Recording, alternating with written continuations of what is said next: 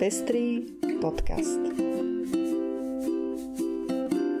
O všetkých farbách života.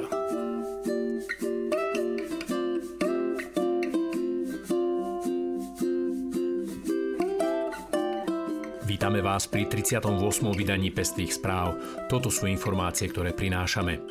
Kuba pripravuje zrovnoprávnenie párov rovnakého pohľavia. Nemeckí katolíci požehnávajú homosexuálne páry aj proti vôli Vatikánu.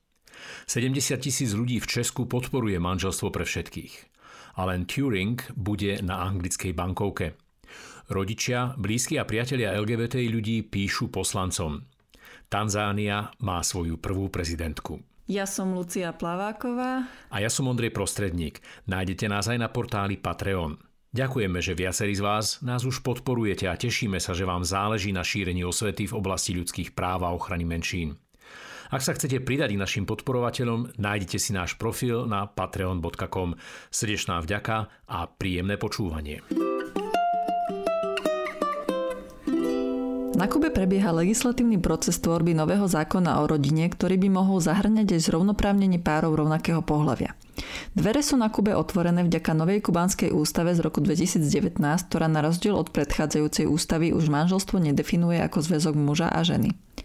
Komisia pripravujúca nový zákon o rodine tak môže do jeho znenia zakomponovať aj manželstvo pre páry rovnakého pohľavia.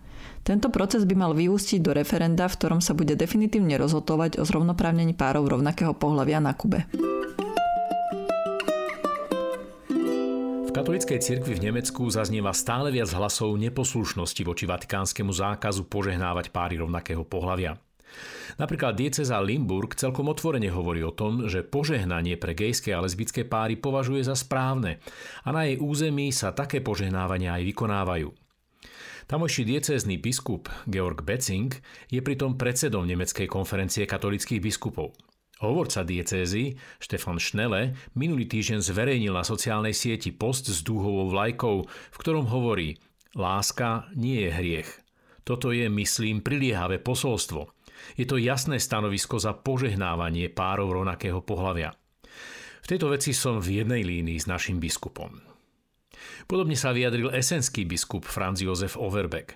Žiada prehodnotenie postoja cirkvy k homosexualite a v tomto zmysle napísal list všetkým farnostiam diecézy.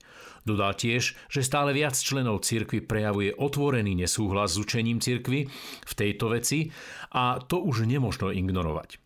Domnievam sa, že v blízkej budúcnosti čaká katolícku církev veľmi vážne pnutie v otázke požehnávania párov rovnakého pohľavia a bude zaujímavé sledovať, či tento kolos dokáže absorbovať existujúce rozdiely v tejto praxi, alebo dôjde k jeho ďalšiemu rozdeleniu.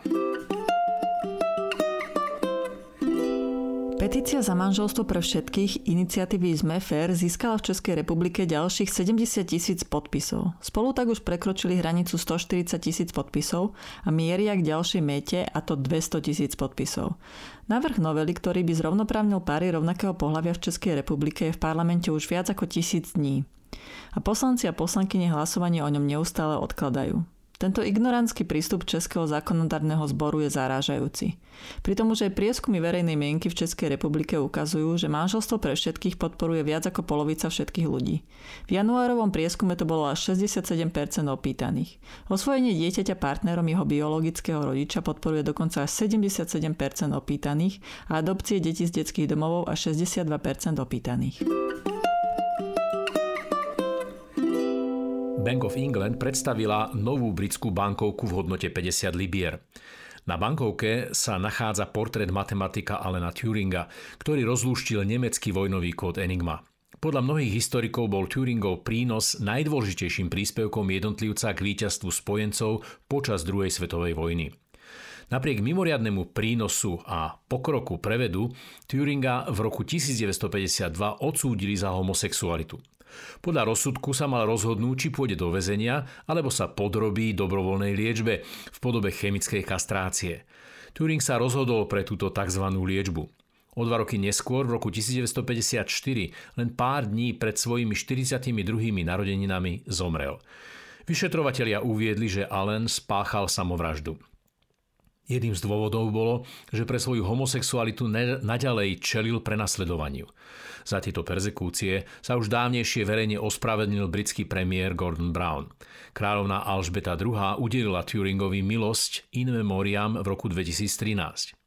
Vo Veľkej Británii boli sexuálne vzťahy medzi dvoma mužmi čiastočne dekriminalizované v roku 1967. Nová verzia bankovky sa dostane do obehu 23. júna, v deň Turingových narodenín. Bank of England v deň odhalenia novej bankovky 25. marca vyvesila dúhovú vlajku na svojej hlavnej budove. Rodičia, blízky a priatelia LGBT ľudí sa obrátili na poslancov hnutia Olano a Smerodina, ktorí uplynulý týždeň hlasovali za návrh Kotlebovcov, ktorého cieľom bolo znemožniť právnu tranzíciu transrodových ľudí a rodičovstvo párov rovnakého pohľavia. Vo svojom liste píšu, že sú pobúrení a ich podpora pre tento návrh novelizácie ústavy sa ich hlboko dotkla.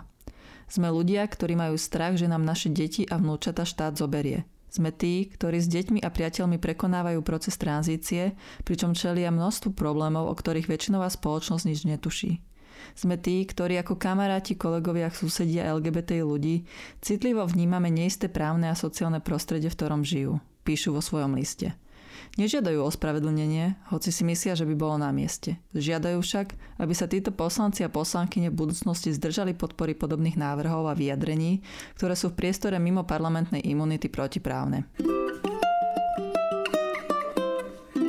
Po náhlej smrti tanzánskeho prezidenta Johna Magufuli sa v tejto krajine na najvyššiu politickú funkciu poprvýkrát v dejinách dostala žena.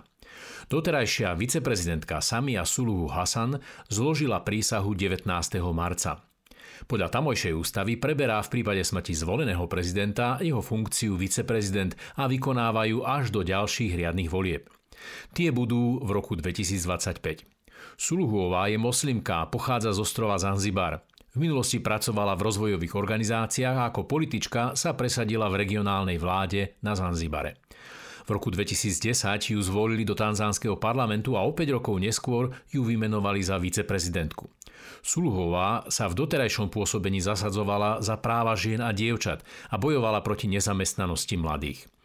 Popri etiópskej prezidentke Sále Work Zevedeovej sa tak stala druhou ženou v prezidentskej funkcii na africkom kontinente. Pondelok 29. marca si o 18.00 môžete na facebookovej stránke Novej Cvernovky naladiť online diskusiu Pomoc kultúre, kultúra pomoc. Zora Javrová, Michal Nižňan, Jozef Kovalčík a Jakub Jošt budú diskutovať o financovaní nezávislej kultúry v časoch normálnych a nenormálnych.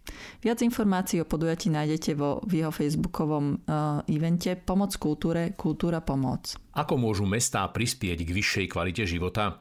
Odpovede na túto otázku budú hľadať členovia medzinárodnej siete Reside Michal Hladký a Gábor Bindič. Kvalitu života a well-being v meste môžu ovplyvňovať viaceré faktory. Medzi tie základné patria kvalitné verejné priestory, fungujúca verejná doprava, bezpečnosť, trávenie voľného času v prírode, parkoch, pri kultúre alebo športe.